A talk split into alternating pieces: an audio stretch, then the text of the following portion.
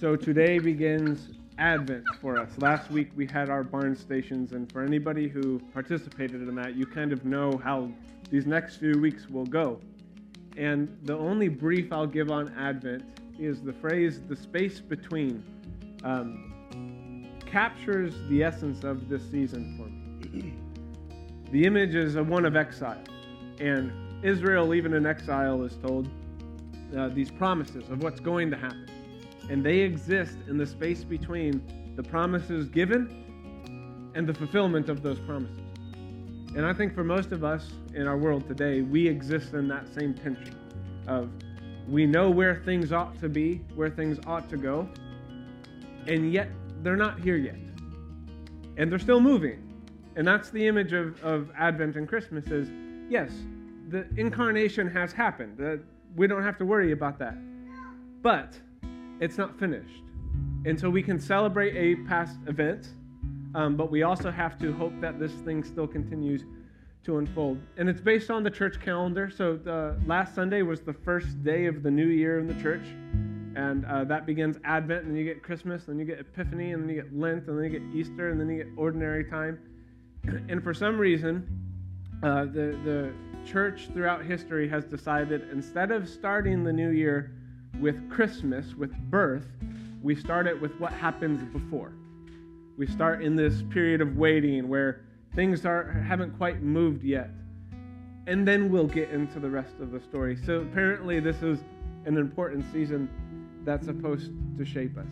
Uh, Advent, just a Latin word that means coming. And so it's about anticipating the coming not just of the birth of a child, but of the fullness of the kingdom, the fullness of the world, the fullness of how things ought to be. And, and I think it's safe to say, if you're honest, that we're still we're still in that tension. And my invitation to you as we go through the season is to try to feel that darkness and that absence and that waiting and that tension and that yearning for light. Try to have it shape you in a way. Yes, it's uncomfortable. Yes, when I say, go to the darkness, most people are like, but I don't want to, so I'm not going to. Try it and, and see what happens when you do because the church has said this is important throughout history. And, and we want to be true to that. I believe that you cannot have Christmas without Advent. I don't think it makes sense to celebrate incarnation without Advent. And so my hope is that as we, we journey through the season, um, will enter the space between so we can more fully move towards where our lives need to go, where our community needs to go, where our world needs to go. And hopefully by the time we get to Christmas, we will be different than we are right now today. How many of you, this is the first time you've ever engaged with Advent? Okay, I should have asked it the other way. Uh, how many of you have engaged with Advent before? Okay, because nobody was really willing to raise their hands for the first question. Um, so, this is not necessarily a new season for me, and for those of you who have been around me, um, there's probably nothing I can say at this point that you haven't heard before. Um, for some people, it's, it's a new concept. Um, I don't know if it's uh, just because I tend to appreciate darkness more than most. Uh, I really like Advent. I also do think that it's really important. Um, so instead of me giving the same talks that I've given for the past six years, um, which I've done, by the way, uh, instead of me doing that, um, I wanted to bring up a person who has no experience with Advent, um, or minimal. Minimal. And uh, what I wanted to do is, most of you are, you know, well versed in uh, your, your Advent wisdom. And so I just want you to sort of grade Amy on how well she does, because you all probably know most of these things already, but she doesn't. And so we're going to sort of put Amy into a position of learning. And uh, I'm going to teach Amy about Advent, and you all can just sit and watch. And if you need to get coffee or go outside or uh, whatever, you can do that. But if you'd like to to listen to what happens. It, it might be beneficial for you all. Um, but so uh, I kind of wanted to give Amy an opportunity to ask questions that I'm guessing that many of you might have or you might consider. Um, but also to kind of, uh, Amy is the first person that went has gone through the discipleship process with me, and so I hope to display a little bit of what that's like. Um, and uh, don't worry, Amy can take it if you find yourself going, "Wow, Tyler's being really mean to her." No, it's okay. It's okay. I'm pretty tough. This is called discipleship, so it's fine. so, um, when you think of Advent, Amy, where do you begin? What's your first Advent thought? Uh, my first Advent thought is why do you guys do this thing? Why is it meaningful? Most of us don't do this thing. Um, one of the things that I think is really interesting about Advent is that it has a really long history in the church. Um, and those of you who come from a mainline church have probably at least heard of Advent. There are, I would say, a majority of churches that they don't do it or they've never even heard of it before. Like, I, have met people who take on the name Christian and I'd say Advent, and like, oh, what's that? Uh, so I, I think it's been vastly neglected. I know, so you come uh, from the Unitarian perspective, right. and you all talked about it but didn't really do anything with it? Didn't do much with Advent, no. Um, everybody has the little Advent calendars that you open things up. I think that's most people's idea of what Advent is. It's and, like leading up to Christmas. And I say, burn the Advent calendars. well, except for the chocolate, you might want to eat that part. No, no, you don't need it. oh, come on. May it add vastly to the suffering of the season. No, uh, yeah. So the Advent calendars is probably the thing most people associate with. I also think that most people's perspective on Advent is simply the thing that leads up to Christmas, which isn't completely wrong, except it's not a season that stands apart on its own. It's only the precursor, it's the, the, uh, the prelude to Christmas. And I think that kind of misses a little bit of the formative part of what Advent's for.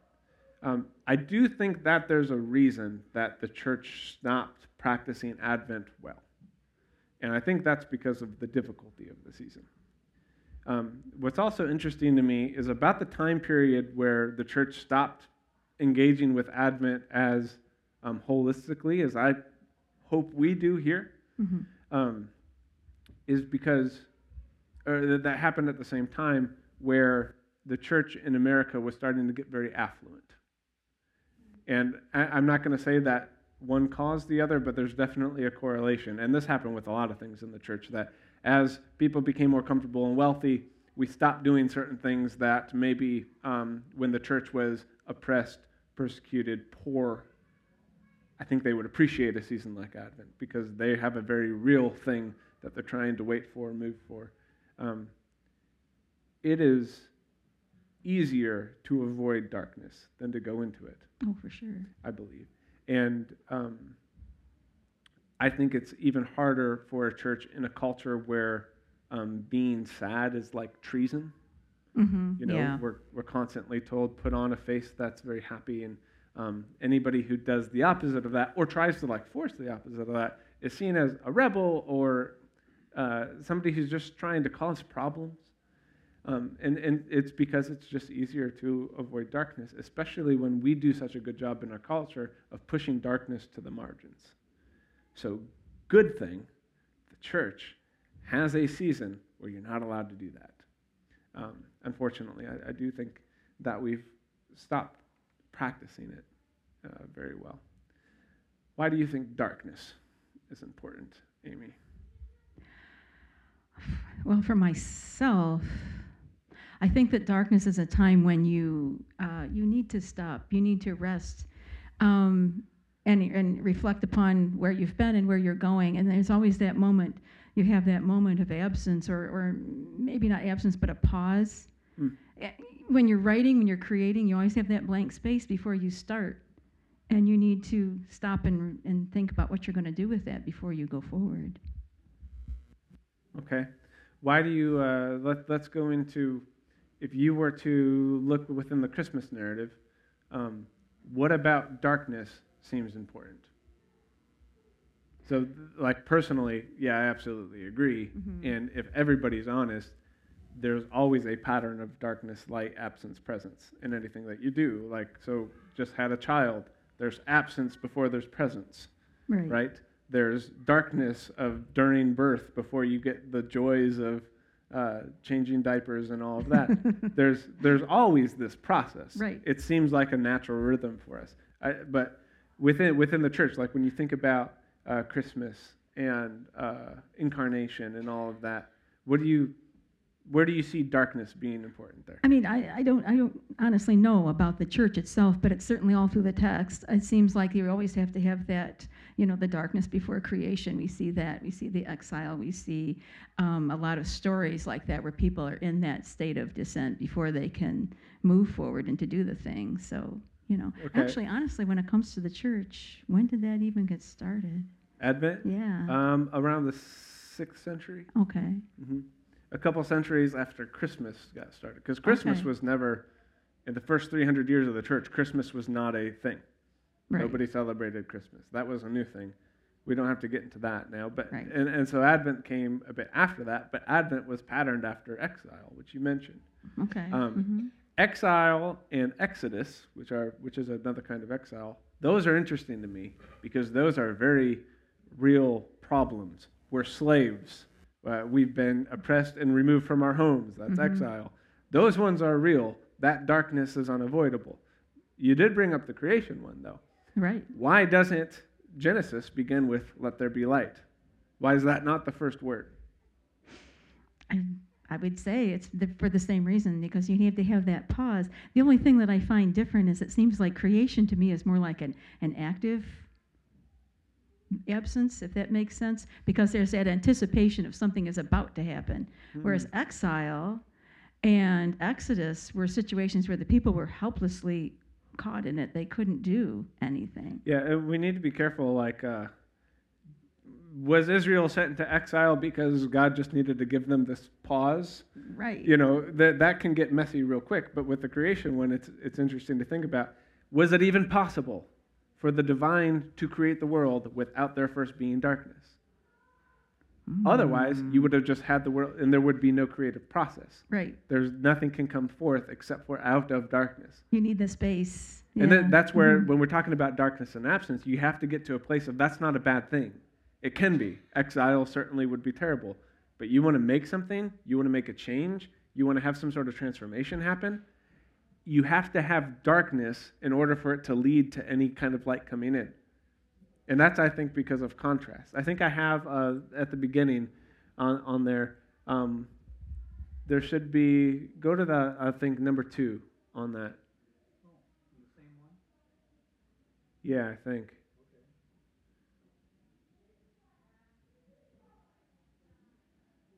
Okay, everybody good there with the screen? Okay, now go to the next one. Which one's easier? This, this is this is me testing you all, I guess. I test. That's that's contrast. That's how light works with contrast. Right? If everything is white on the screen, you won't be able to read. Right? If if the world is already created, there's nothing left to create. You want that? You need contrast. You need something to bring about a difference so that it can make what you need more visible, more practical, um, more possible, I think. Um, what do you know about the Jonah story? Can you rehash the Jonah story? Oh, us? sure. Uh, so uh, God comes to, to Jonah and he says, You need to go to Nineveh. Uh, and it's a wicked city and it needs to repent and it needs someone to tell them. And so you got to go. Well, it turns out, you know, Nineveh was their enemies. It was the Assyrians, right? This is an Assyrian city. Yeah, well, the, you know, the Assyrians were the Israelites' enemy. And where was Assyria in the Fertile Crescent? Where was it? Mhm. Hmm. Uh, it was east of I just I told yeah. them I was going to be mean, and I that's okay. yet, That's so all I right. I'd- I think it was east. I, the only reason I say that is because often they have to go east for things. But anyway, anytime something's bad, you got to go east. So nice guess. Uh, at least I'm using my Bible knowledge to make the guess. You're right. You're right. So, have we ever talked about the beginning of the Jonah story? I don't know. If I- Everybody knows Jonah because of the Jonah and the. No, it's a big fish. Right. Uh, I just love doing that because we're always. It doesn't say whale, it says big fish. Okay. Uh, how the Jonah story begins. Do you have we talked about that before? I, I, I mean, I know that he runs away, but I mean, talking before that, even. No, no, Oh, right. okay, I no, think I know have. the story Do I have the well. Jonah text there? Yeah. So this is the very this is how the, the book begins actually. Now the word of the Lord came to Jonah, son of Amittai, saying, Go at once to Nineveh, which is in Assyria, which is to the east of Israel. You're right. That Mhm. great city, and cry out against it, for the wickedness has come up before me. But Jonah set out to flee to Tarshish, away from the presence of the Lord. He went down to Joppa and found a ship going to Tarshish. So he paid his fare and went on board with, to, to with them, with them to Tarshish, away from the presence of the Lord. Anybody know what's going on here? He's running away. Tarshish would have been around Spain, really beautiful, uh, very paradise-like. Uh, Nineveh's the opposite direction, so he's told to go to Nineveh, which is to the east. He ends up going completely opposite direction, which would have cost him a lot of money to board a ship to go that far. Very interesting. He disobeys Pretty dramatically. pretty dramatically, but there's a detail there. What do you notice going on? He has to go to Joppa. Where is that? Does that have anything Jaffa to do with is it? going Um, to he be a, the port to He help him. finds a get ship. to He there. pays his thing. He goes on board. Um, And just- anybody can chime in if you catch what's happening here. He tries to go away from the presence of the Lord. Ah, he goes. He's going away from the presence of the Lord, which means the presence of the Lord is not where Not in Tarshish. Tarshish, the beautiful Hawaiian-like city of the day. So the next time you go to your resort, you're going away from the presence of the Lord. It's in the Bible. if if Tarshish is away from the presence of the Lord, where is the presence of the Lord? in Nineveh. Nineveh. The evil city of Nineveh is actually the place where God is. So we, we often want to reverse this and we want to say, go to bright, happy, encouraging places. Yes, great. And, and we would say, yes, the presence of the Lord is still in those places as well. But adamantly, in this text, you have to go to that dark, evil, wicked city of Nineveh if you actually want to find God. Go to the next, uh, the next screen. I think this is a really important thing for us to recognize. And if we were in a more impoverished culture, if we were in a more uh, uh, oppressed experience, if we had nothing to lose, we would probably find this to be true that the divine dwells in the darkest places. You want to find God, go there. You will find God. If you've suffered, you know this is true. No matter how hard it hurts, no matter how bad it is, that's where you find something transcendent in the darkest places. If you avoid those places, you're going to flee to Tarshish, and that might be beautiful, but you're going to miss something. You're going to miss something. And why I think this is important is the same reason that that contrast is important, or the same reason, like right now, if you were to walk into the kitchen and you were to turn a flashlight on, which you wouldn't have the opportunity because of the. Never mind. I won't get into the design flaw I'm concerned about. Uh, you were to turn a flashlight on, you would see it. If we turn these lights all the way up and you turn the flashlight on, we would all be like, who cares? So if, if God embodies a sort of primordial light, that was interesting. Speaking of which. If God embodies a sort of primordial light, where are you going to see it most clearly? In the darkness, in the suffering, in, in the badness of things. That's where you'll find it. So I think that's why Advent invites us to first go into those places. Um, and I think this is also uh, why, why Advent is important. So you start with without darkness, you can't see light. Right. Okay? I think everybody can agree with that one. No darkness, you're not going to see any new light come into the picture. Um, and, and part of this is okay, yes, darkness makes light more recognizable, it heightens visibility. Um, when your eyes get dilated to darkness, now you're more likely to see a light that comes in. But then this also moves into absence. So when you brought up exile, Right. okay, exile, exodus, all of that. Exile is also, uh, like, like the song that we sang, um, when you hear that phrase, Emmanuel, where are you now? That is actually a prophetic cry from exile. That's, that's the admission, is we don't know where this presence is. It feels like absence. Why would absence be important? What do you think? Especially within that exile. Yeah. Because you just got done, read, done reading, reading, reading, reading Lamentations, right? Yeah. Pretty book. Uh, hard, it was hard to read. I, yeah, I found a, a lot of things that I think to myself, wow, why would they want to worship a God like that, frankly? But it was because when you read it deeper, as you point out, it is, it's the idea that it's in that absence that you find the divine. It's, again, that contrast. And there's that uh, suffering that they had to do together with one another. And why is Israel taken into exile? The Babylonians came and took them. and what do the prophets say of, of why didn't their God act to stop that? I suppose they felt that they were not they were not paying attention to the presence of God. They were thinking they could do this story on their own.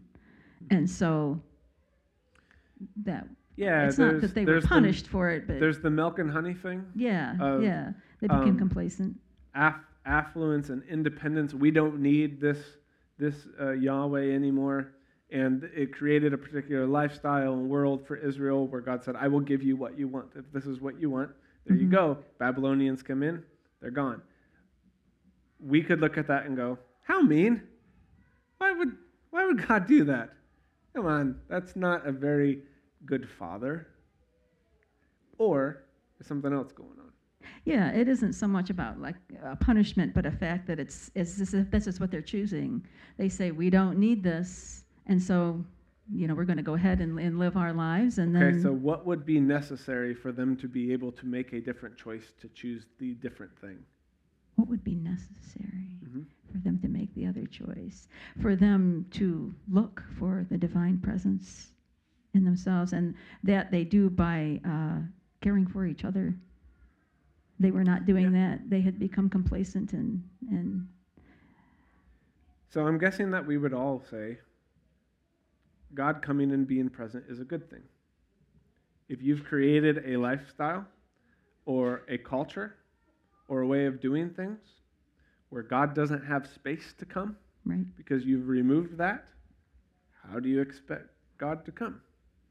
So, what has to happen? Everything has to be stripped away so that space is made and now the divine can enter the story. When you refuse to let the divine enter the story, you will get exactly what you wish for there.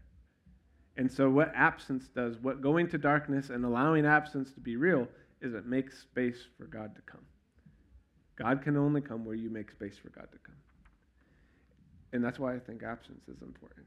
Yeah. And so, if for 11 months out of the year you bask in the, the dwelling of that divine presence, great. Is there anything throughout 11 months that you start losing your way on a little bit? Is there any way over the past 11 months that you've, you've lost the point? You've, you've lost the plot? You've wandered a bit? Would it be okay to have a season where you make space for something to challenge that and help reorient you to where you're supposed to go. And this is why I think Advent's at the beginning of the year. Right? We don't start mm-hmm. with Christmas, we start with make room for Christmas to actually happen. And if you jump straight from regular life to baby Jesus was born, you didn't make any space. Nothing changed. Okay, right. So mm-hmm. we get this, this period of offness where we go, it's your invitation to change. It's your invitation to see things differently. It's your invitation to wake up to what you might have been missing over the past so you might be different. I think that's what's, what's going on. Because the whole point of Advent is about transformation. That's my theory. The whole point of Advent is some sort of transformation has to happen. And we celebrate that with baby Jesus being born. Right. Which I say that a little tongue in cheek because I think it's a weird statement. Um, we celebrate that with incarnation, but we also are invited with incarnation that we continue to transform as well. And I think darkness and absence is how that's going to happen. Do I have a, a, a Monty Python and Holy Grail picture in there? Okay. Why, why doesn't the Black Knight transform? because he doesn't want to admit that he is injured. He wants to be like, there's nothing wrong with me. It's just but a scratch, he says. Yeah. Okay? How many of you are like the Black Knight?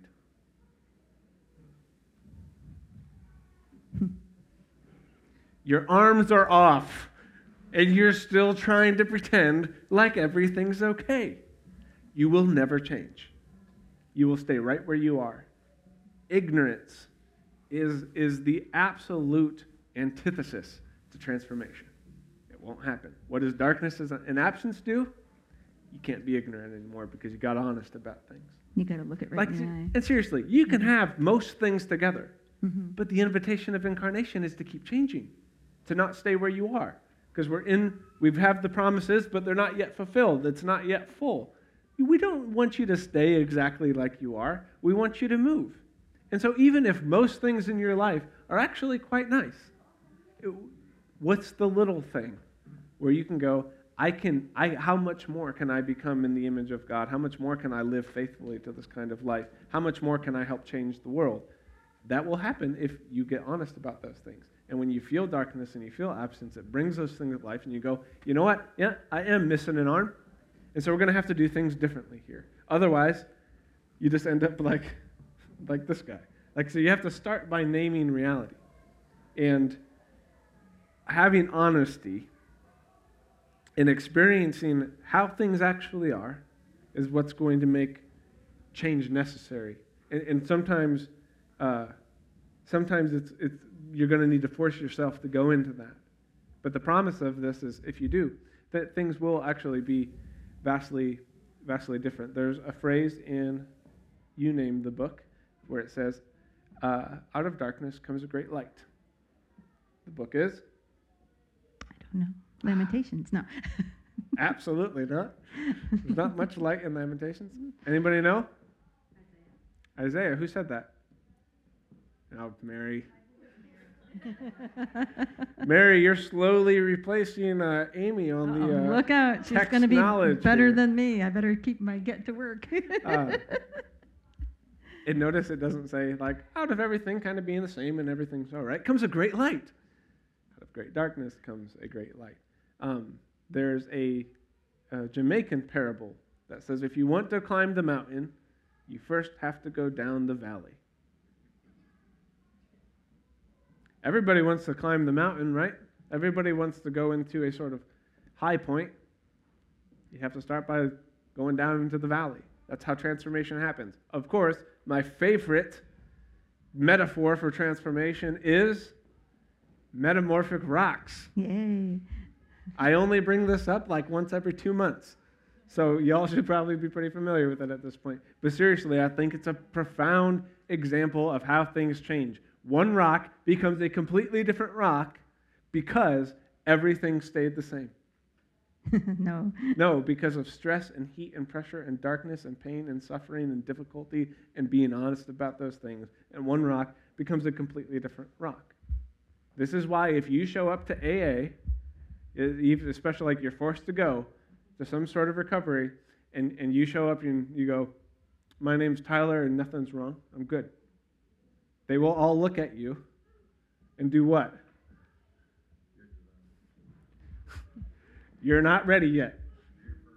and until they go, My name is, and I'm an alcoholic, nothing's going to change. It's just going to sit in that same space.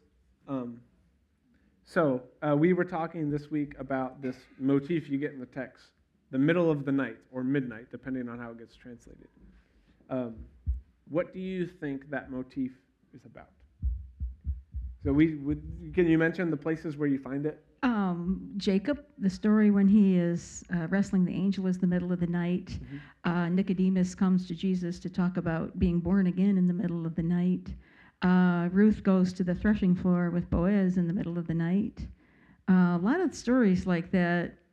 Even Israel has to leave the Passover comes in the middle of the night and they Yeah. have to go.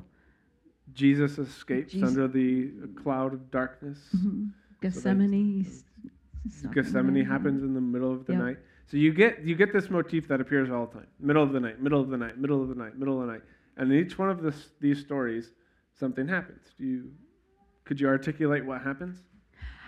Usually that's a point where, again, perhaps that person has to confront uh, that change, that point of where they just don't know what to do. And that is indeed where a transformational kind of thing happens.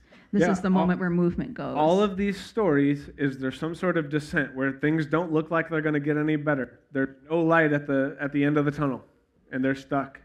And then with but at the in the middle of the night, and then everything changes. And I think that's a, an appropriate metaphor for us. Advent is your opportunity to go to the middle of the night. And you have this faithful tradition that says, and if you do, things will never be the same again. But you have to go there. If, if, if uh, Ruth doesn't go to the threshing floor, right? If Jacob decides not to go down and, and meet his wrestler, then nothing's going to change. But it's a hard thing to do. To go into that it's a hard thing to do. And one of the things that I hope that we can we can name here is when we talk about darkness. So I, ha- I had somebody confront me on this uh, maybe, maybe a year ago. Of um, the farmhouse talks about darkness too much, and and we shouldn't be talking about darkness because this is a place to have hope. My response to that is, you have no hope unless you're in darkness. Oh, yeah. Nothing will change unless you go to the darkness. You, you have to be able to go to those places. And it's not for depression's sake. I don't say, I, we don't start and, and, and sing the songs that we did just so you feel gloomy. It's so that you go to the middle of the night so we can actually do something about the darkness. Our culture constantly wants to go around darkness. We want to avoid it, we want to escape it, we don't want to do anything with it. The, the text the only time that happens in the text is when somebody does something and the, the response is, that was stupid. Right. The text is constantly about going, no, go there. Go there, and it's going to be hard and it's going to be difficult, but this is the only way things are going to get better. Watch and see what happens. And Jonah tries to flee and go to Tarshish, and he gets thrown around by a boat. He gets swallowed by a big fish. And then he ends up going to Nineveh and confronting not only the darkness of Nineveh, but the darkness within himself.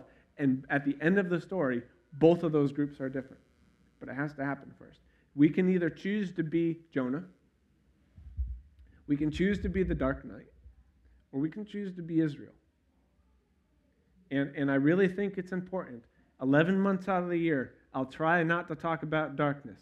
I'm not making any promises. but the importance of, of going, like, look, look, this is the light we need. And the only way we'll see this light that we need is if we make this place dark. Then we will see it.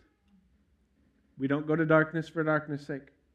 We go into the darkness because that's how we will see the light. That's how we will see the hope. But it has to begin, it has to begin there. And, and I, I think that's why this week, Advent being about darkness and absence, I think that's why most Christians started avoiding it. Or just making it like, yay, Jesus is going to be born again, or some weird thing. If I can address this a little bit. Go ahead. Um, it seems to me that you know when you get the thing you want, you don't need to hope anymore. So you need that hope, and it's like you you think you know where the story is going. I mean, Jonah tried to make the story his way. Uh, you know, these people try to make the story the way they want it to go. If they don't sit there in that and wait to see how the story is going to turn out, hmm and so I think that makes a point to that. I mean, if you, like you said, if you're just always talking about happy things and you don't go to the space of what do we need, where you have reached the point where you don't know where that story is going to go, you don't know what you're going to do. But here's the deal. If all there was was happy things, then yeah, we Yeah. could probably only talk about happy things. My Right. hope is one day we will live in a world in which that exists. Wouldn't that be nice? But yeah, but we don't. And uh, what I've seen, even just personally with people, I meet people and I can immediately tell they're going nowhere.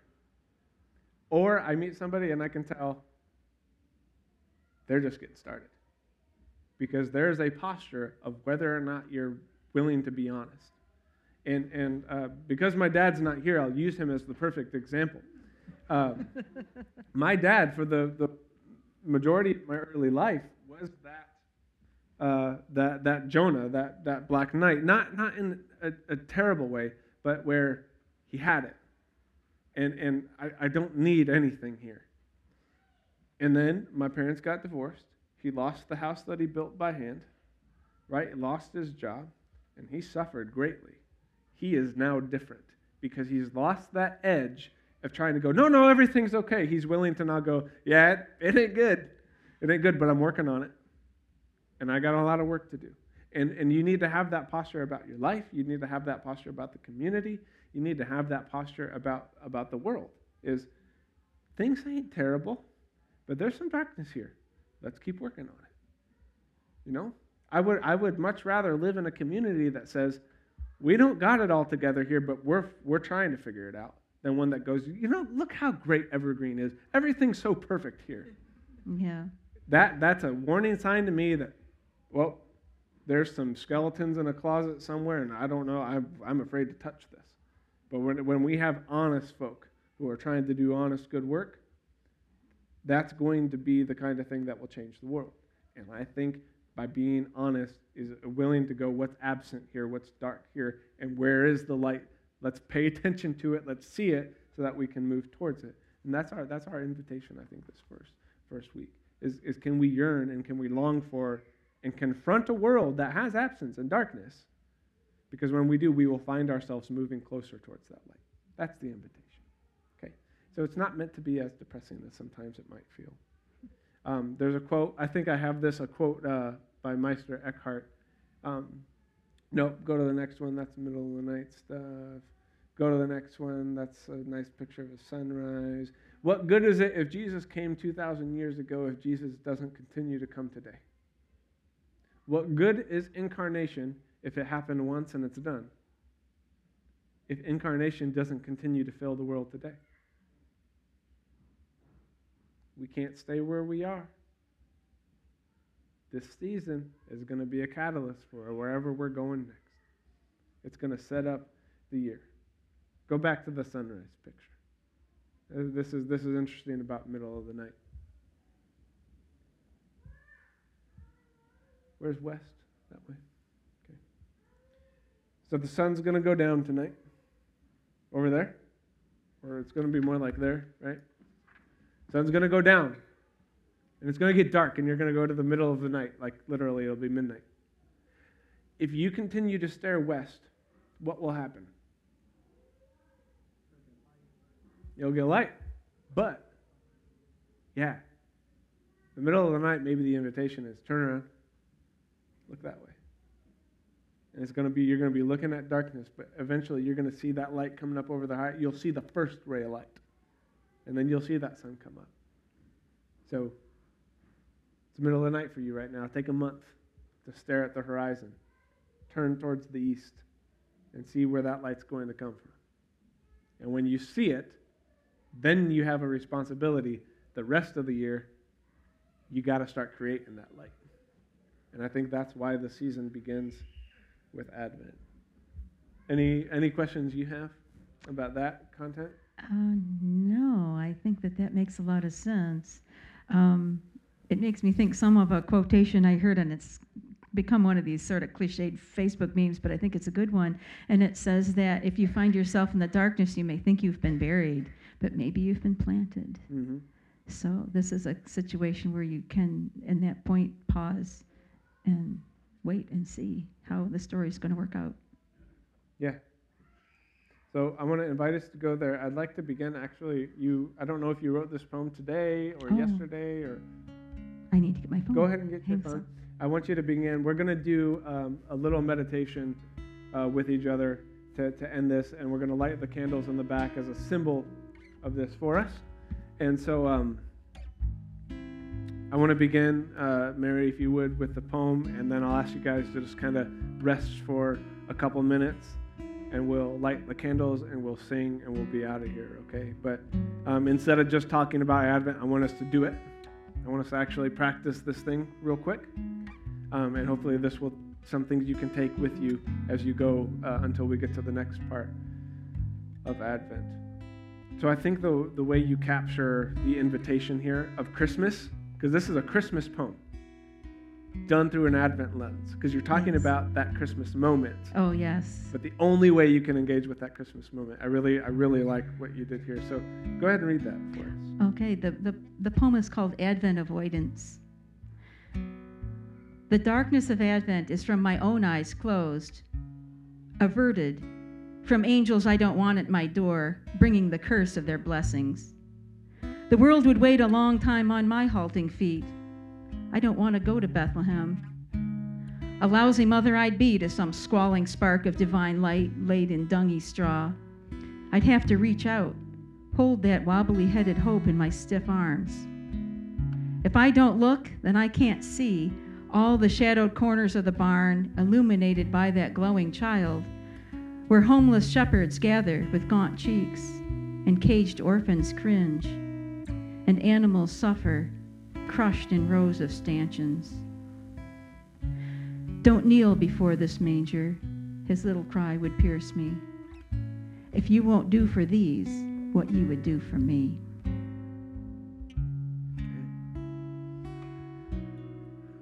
All right, uh, get into a posture of, of silence, um, of prayer, of meditation, however you need to. And I just want to ask some questions and offer a, prayer on our behalf. What is the absence and darkness in your life and in the world? That's the question today. What is the absence and the darkness in your life and in the world? What are the ways we still need Jesus to come? What is the middle of the night, no matter how great or how small it is for you now? What is that? Pay attention to it, see it, and name it.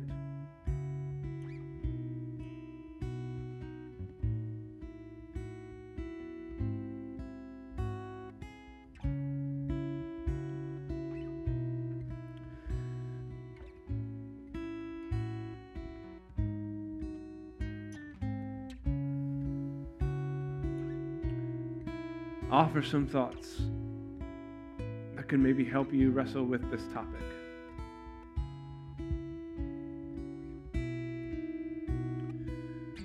Those living in darkness have seen a great light, but it is yet a small glowing ember distant on the horizon as if it is barely alive. So we wait and watch.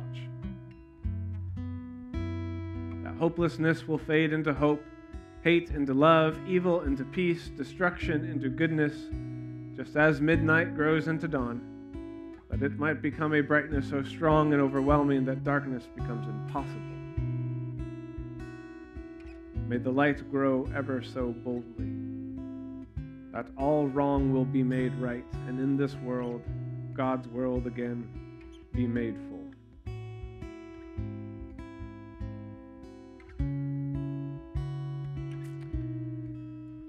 I'm going to light our first Advent candle of the season, in which we reflect on the darkness and the absence so that we might move towards the fullness of these candles.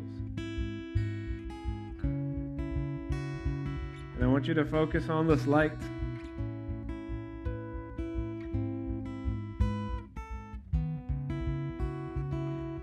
In the hopes that whatever you have in your life and in the world, darkness of your motives, the darkness of your desires, the darkness of your physical health or mental health or emotional health, the darkness of your relationships, the darkness of your family, of your marriage, how we treat others, the darkness of our community, which is here. We have it. Of our culture of affluence and greed and racism and inequality, of imperialism, uh, the darkness of how we interact with creation. The, the, end of that poem is there's this dark barn with shadows and, and animals and a manger with straw and dung, and Jesus as an infant crying out and saying, don't kneel before this manger if you won't do for these what you would do for me. I love that image. And as our, our manger is before us and it's empty, what's the absence and darkness that we need to just start with getting honest about? You don't have to fix it right now. But can you see it? And if you can see it, can we then move towards a better light, a better life, and a better world? And so as we sing this last song, that's our anthem for the Advent season. Um, if you feel so willing, I want to invite you to come to this back table and take one of these wooden sticks, light it on one of the main candles, and, and light a candle for yourself as a way to say, and maybe as literally as you light it, maybe you say, This is my darkness, and name what that thing is, or this is what I hope for the world, and name what that is. And then place your candle or your stick in the water so nothing catches on fire.